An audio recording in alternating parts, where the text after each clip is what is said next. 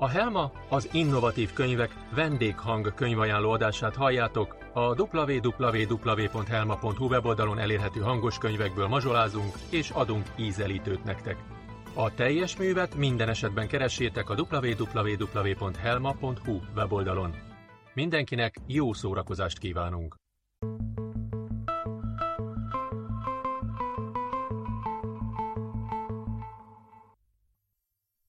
Szemán Zoltán, A Csillagok Dala, szkifi novella gyűjtemény. Pillangó. Péter feje hatalmasat koppant a járólapon. A fájdalom korbács ütésként mart a testébe, de nem sírt. Azért sem sírt. Némán bámult a fölé tornyosuló Martinra. Na mi van, balfék? Már megint az eget bámultad, mi? Röhögött fel a srác, és hogy szavainak nyomatékot adjon, belerúgott a földön fekvő Péter oldalába. Martin haverjai viccesnek találták a kíntól összeránduló kisfiút, és vezérüket bíztatták. Adj még neki! Látod, mennyire tetszik neki? A banda vezér csípőre tette a kezét, Martin 11 éves kora ellenére, fekete-piros dzsekijében, fekete farmerjében úgy nézett ki, mint egy bosszúálló gonosz démon. Legalábbis Péter szemében annak tűnt. Hol a faterod, aki megvédene? Mondjad pontra, hogy gyerünk! Hagyjatok békén, nyögte Péter. Apja említésére átszakadt könnyeig átja. Szipogva, remegve várta a további rúgásokat, de Martin meggondolhatta magát. Ne bögj! Hol az apád? A mennyben, suttogta Péter. Ja, ezt az a fél baland anyád mondta neked, ugye?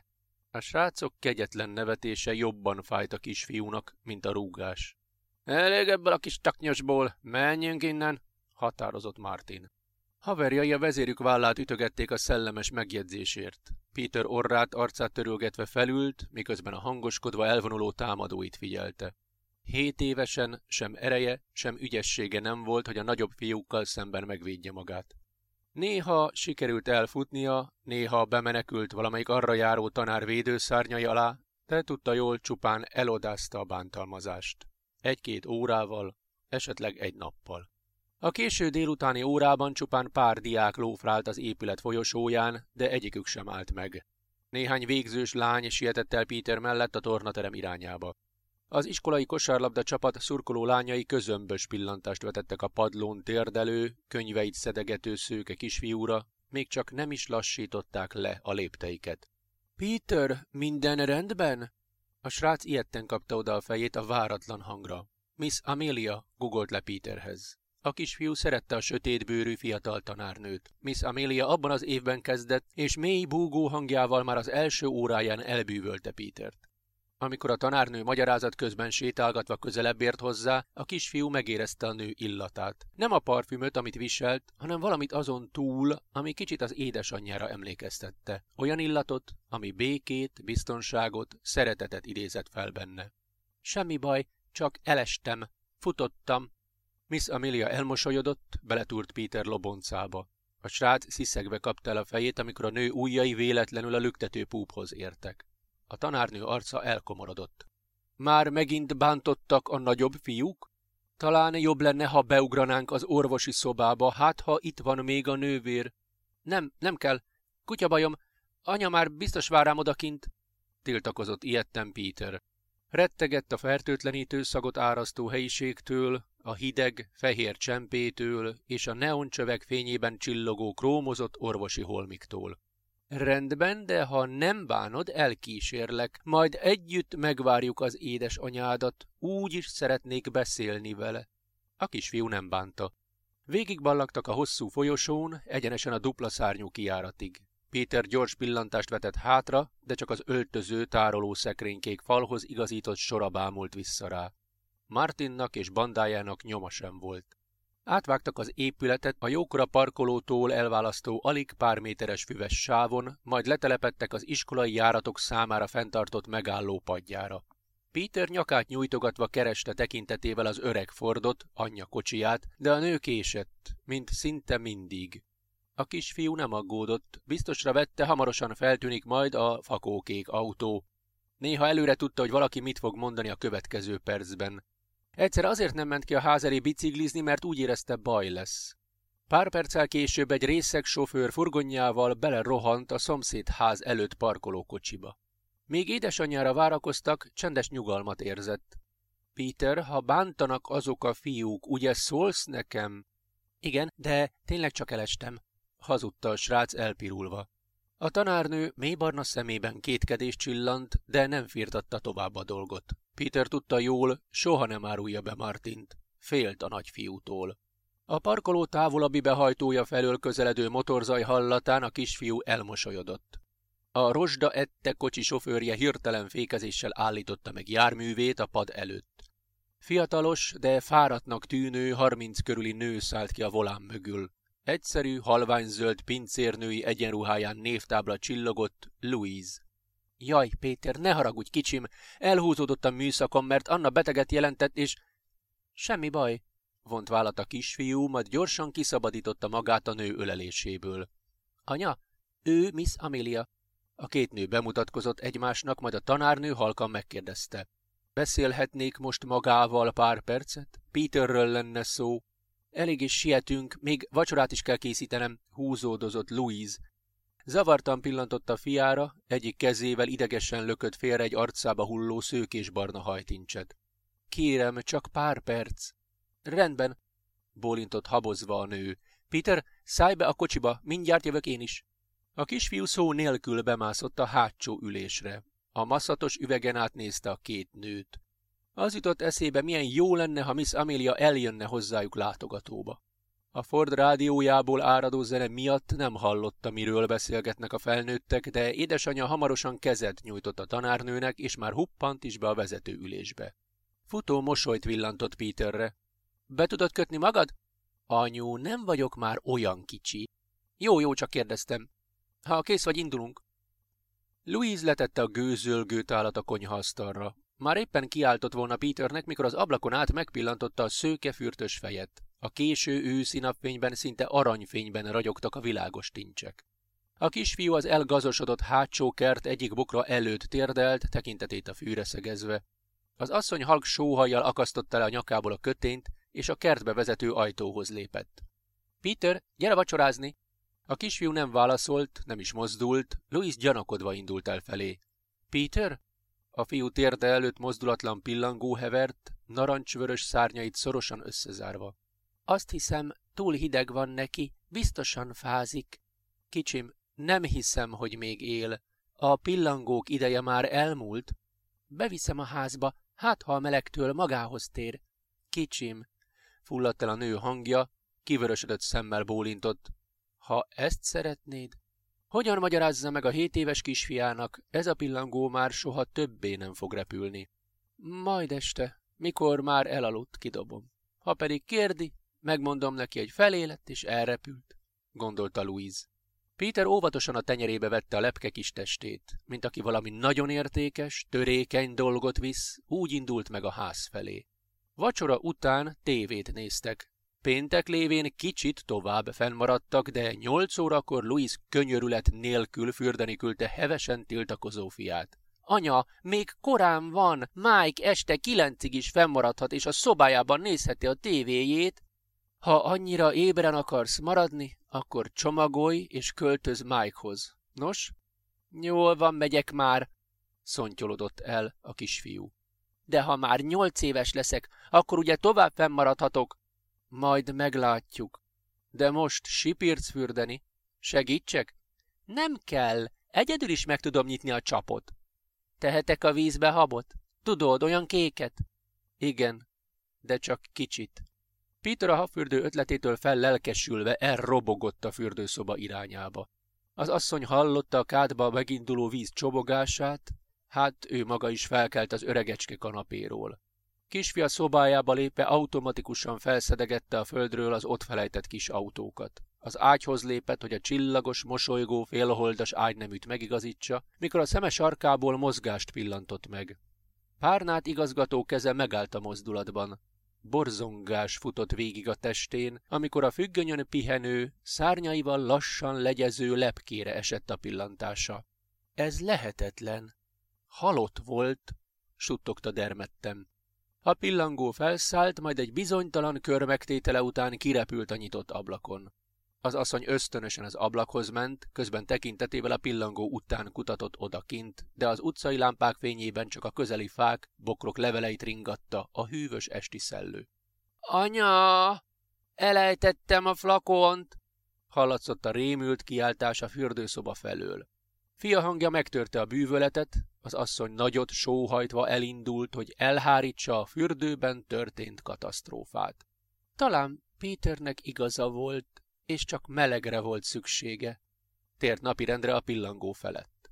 Louise a behajtott ajtóban áldogálva nézte békésen szuszogó kisfiát. Wuffy, a félfülű plüss kutya, az örök hálótárs megadóan simult gazdia karjába. Fekete gombszeme, mintha azt üzente volna az asszonynak, menj nyugodtan, vigyázok rá! Az asszonyban felsajgott a múlt, csendes, komoly, kicsit különc, de a végletekig jószívű férfiként élt Louise-ban a férje képe. Péter szinte mindenben az apjára ütött. A kisfia szőke haja, ábrándos, valószínűtlenül kék szeme minden alkalommal Paul-t juttatta Louise eszébe. Már közel 8 év telt el azóta, hogy Paul eltűnt. 2 hétig kereste őt a speciális hegyi mentő csapat, a helyi sheriff az embereivel, de még egy csapat amatőr sziklamászó is csatlakozott a kutatáshoz. Még egyszer egy ködös, nyírkos napon hivatalosan értesítették az asszonyt, letettek róla, hogy valaha is megtalálják a férjét. Louise 4 hónapos terhesen elutazott Montanába, jóformán minden pénzét szórólapokra és emberek toborzására költötte a további kereséshez. A múló hetekkel egyre kevesebben jelentkeztek a feladatra, és a nő végül mindenféle gyanús alakokat is felbérelt. Hátha. Abban már nem reménykedett, hogy élve viszont látja Pault. Azt viszont nem volt hajlandó elfogadni, hogy egy 20 tonnás kamion szőrén, szálán, nyom nélkül eltűnjön.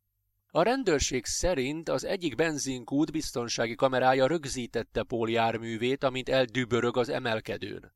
Ám a jókora meg a közel 30 mérfölddel távolabb eső a hegy túloldalán épült kisvárosban már soha nem érkezett meg.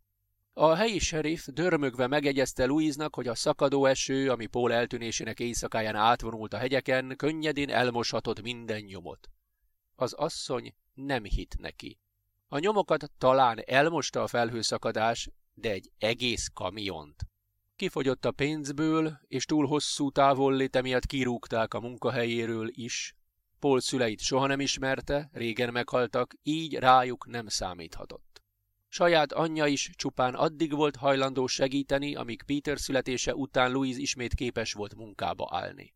Egyedül Robert, a bátyja utalgatott neki rendszeresen kisebb-nagyobb összegeket, amik legalább a ház bérleti díját és a számlák egy részét fedezték. Mivel Paul hivatalosan nem halt meg, csupán eltűnt, a biztosító megtagadta a férfi életbiztosításának kifizetését. 5 évet kellett várni, mire hivatalosan is halottnak nyilvánították. Kisgyerekes, egyedül álló anya lévén nem nagyon válogathatott a munkahelyek között, így végül a pincérnői munkánál kötött ki. A biztosítótól kapott összeg ahhoz túl sok volt, hogy elherdálja, de túl kevés, hogy bármi értelmes befektesse. Az összeg felét rábízta egy befektetési ügynökségre, a másik felét betette a bankba. Úgy vélte, ha Peter egyetemre szeretne majd menni, akkor elég lesz, hogy fedezze a fia tanulmányait. A kisfiú utálta a hétfő reggeleket. Olyankor édesanyja korán kezdett, így az iskolabusszal kellett a suliba mennie. Csendes, szótlan természete miatt soha nem vett részt a többi gyerek zsibongásában. Ha csak tehette, inkább félrehúzódott a társaitól. Még az év elején egyik-másik srác próbált vele szóba elegyedni, de hamar rájöttek, Peter más, nem olyan, mint ők. Ráagadták a motyogó gúnynevet. Ellenszemük csak tovább nőtt, mikor kiderült, ő a legjobb tanuló az osztályban. Peter fellépett a sárga busz lépcsőjére, halkan köszönt a sofőrnek, majd a többi gyerek tekintetét kerülve gyorsan leült az első szabad helyre. – Azért álltunk meg, hogy ezt a kis hernyót felvegyük? – harsant a kiáltás valahonnan a jármű mélyéről. Peternek meg sem kellett fordulnia, felismerte Martin hangját. A busz hörgő motorral meglódult, majd alig 20 perc múlva a diákok zajongva, egymással beszélgetve szálltak le az iskola előtt. A kisfiú megvárta, amíg ő maradt csak fent. Elviselte, mikor Martin véletlenül lökött rajta egyet leszálláskor, majd a középkorú megtermett sofőr kérdő, sürgető pillantására felkapta a táskáját.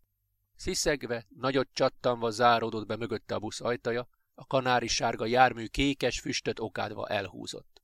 Hé, nyomorék! Lenne veled egy kis beszédem! Peter rémülten fordult a hang irányába. Esküdt ellensége és két csatlósa fenyegetően közeledett felé a gyepen. Hagyjatok békén! Jé, tud beszélni! Anyád megtanított neked pár szót a hétvégén! Vigyorodott el az egyik srác. Hülye, ezt már begyakorolta korábban. Na, hogy tudja, mint a papagájok a cirkuszban. Vagy a májmok? Ja, akár azok is, hagyta rá Martin a haverjára, majd Peterhez hajolt. Figyelj ide, kis haver, van egy üzleti ajánlatom a számodra. Te odaadod az ebédpénzed, én meg nem pofozlak rongyá. Na, mit szólsz hozzá? Nincs pénzem, rázta meg a fejét Peter. Anya egyből az iskolának küldi a heti ebédpénzt. Ez baj, ragadta meg Martin a kisfiú Jackiét. Ha nincs pénz, akkor abból verés lesz. Méghozzá minden nap. Mit csináltok ti ott? Martin, engeded el, de azonnal? A kisfiú megkönnyebbülten pislogott a kocsiából kiszálló Miss Amelia felé. A nagyfiú ellökte magától Petert. Ezt most megúsztad, Pandró, de még elkapunk, ne félj! Intett a társainak, majd futásnak eredtek. Az épület előtti füves terület addigra kiürült, csupán egy-két diák igyekezett az iskola bejárata felé. Miss Amelia táskáját a vállára kapva elindult a parkolón át. A kisfiút hirtelen fagyos rémület kerítette a hatalmába. Miss Amelia, álljon meg! Akarta kiáltani, de a szörnyű, véres képek, amik agyában megállíthatatlanul előpattantak, megbénították a nyelvét. A tanárnő mosolyogva vágott át a parkolót körülölelő úton, amikor szinte a semmiből, bőgő motorral piros sportkocsi bukkant fel. A vezető csak az utolsó pillanatban vette észre a gyalogost. A sikoltó fékekkel csúszó autó a levegőbe dobta a fiatal nőt. A kocsi a közeli parkoló jármű becsapódva hatalmas csattanással megállt, belőle Börcsek is utolsó éves fiú pattant ki. Én nem láttam, hogy ott van, úristen, megöltem, dadogta a srác, majd utolérte a sok, a lába cserben hagyta, és letottyant a roncsát tört kocsia mellett. Peter elkerekedett szemmel bámulta a mozdulatlanul heverő nőt. Miss Amelia elvesztette a cipőjét repülés közben, táskája tartalma szétszóródott a parkoló betonján. A tanárnő feje körül lassan növekvő vértócsa jelent meg. A baleset zajára diákok, tanárok sereglettek elő az épületből. A köpcös, pocakos igazgató helyettes Mr. Phillips tért magához leghamarabb. Miközben sietve elindult a véráztatta test felé, hátra ordított a kollégáinak, hívják a mentőket, vigyék vissza a gyerekeket az épületbe! A kisfiú ólomnehéz tagokkal lépett oda a tőle alig 2 méterre fekvő tanárnőhöz. Miss Amelia szeme nyitva volt, de az életfénye már nem csillant benne. Peter agyában szűkölve ismétlődött ugyanaz a rövid kis szó újra és újra. Nem. Nem. Nem. Menj innen! Mars befelé az osztálytermedbe! Mordult rá az odaérkező Mr. Phillips. A kisfiú nem is hallotta a férfit. Letérdelt a tanárnő teste mellé, és a remegő ujjal megérintette a hamu szürkére sápadt arcot. Azt mondtam, menj innen, hallod, tűnés! Kiáltott rá a férfi. Peternek eszébe jutott a pillangó. Talán Miss Ameliának is csak melegre van szüksége, hiszen olyan hideg a bőre, gondolta. Igazából nem tudta, mit és miért tesz, de valahogy természetesnek tűnt a mozdulat. Tenyerét a véres homlokra helyezte. Elképzelte, amint a keze, mint otthon a villanyradiátor, meleget sugároz. A szentségit kölyök, süket vagy? Tombolt Mr. Phillips, és Peter vállába markolt, hogy felrángassa. A következő pillanatban a férfi üvöltve, kezét rázva ugrott hátra. Döbbenten, fájnalmában sziszegve bámulta a tűzvörössé váló tenyerén növő hólyagokat.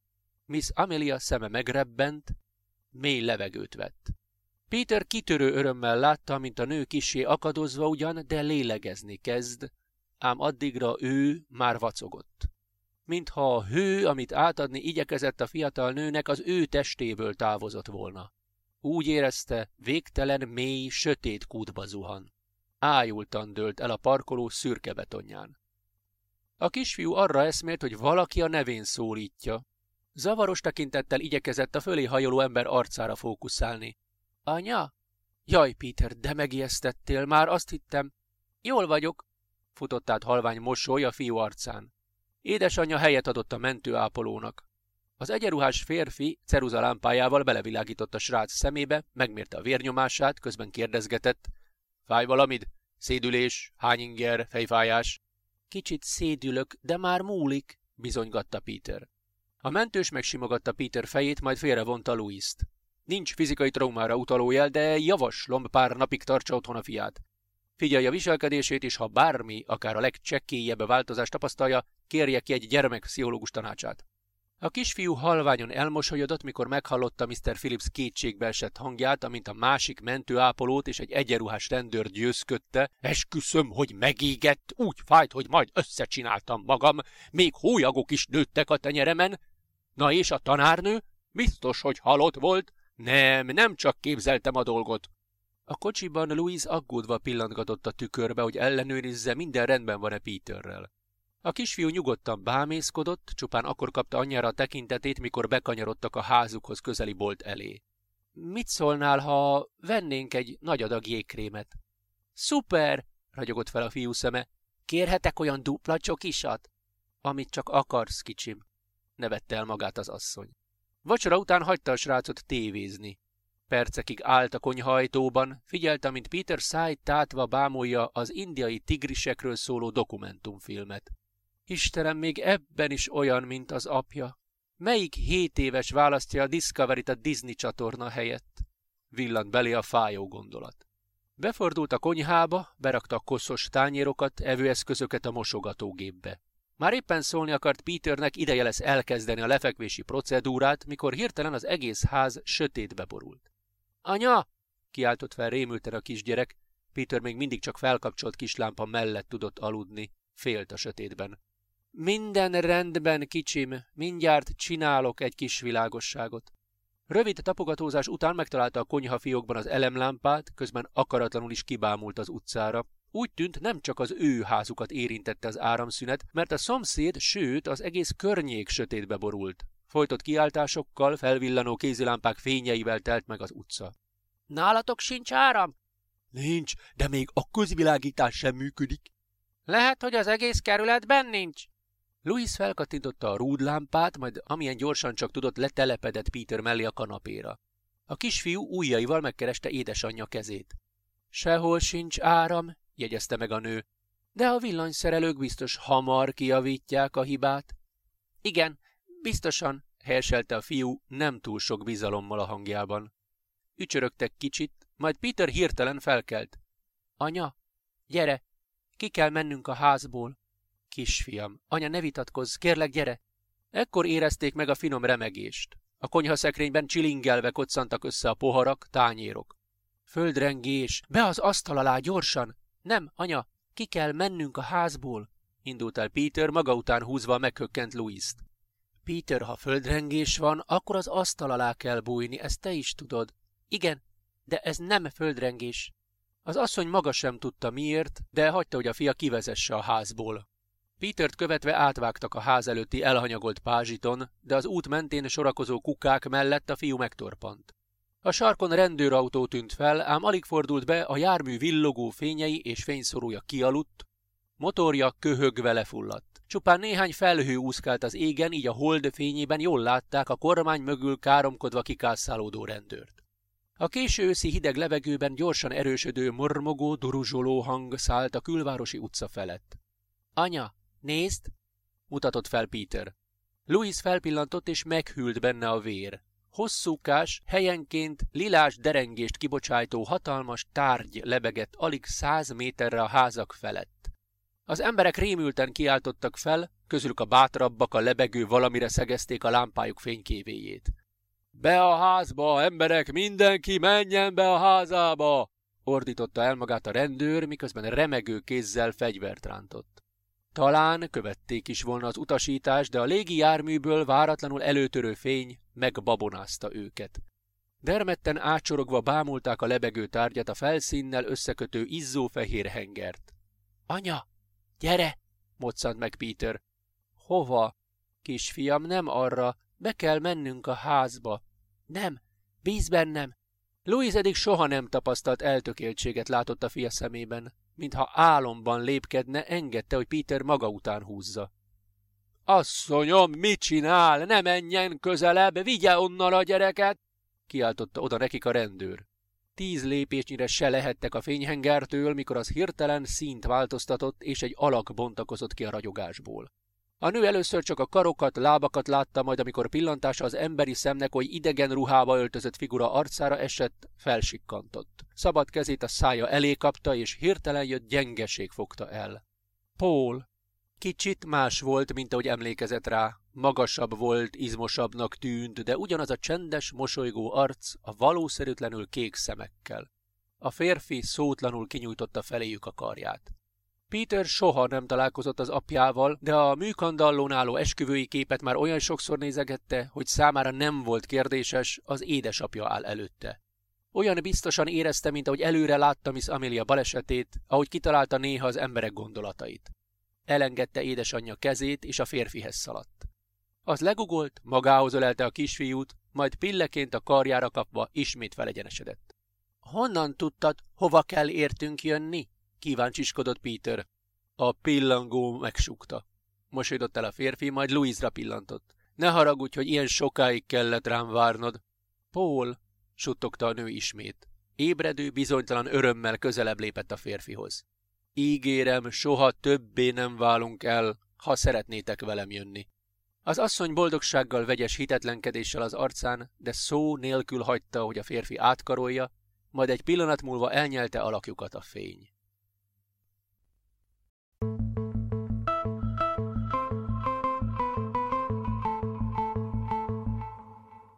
Ezt és más írásokat is megtaláltok a www.helma.hu weboldalon. Folytatása következik. Várunk titeket 2 hét múlva, amikor újabb részekkel ismerkedhettek meg.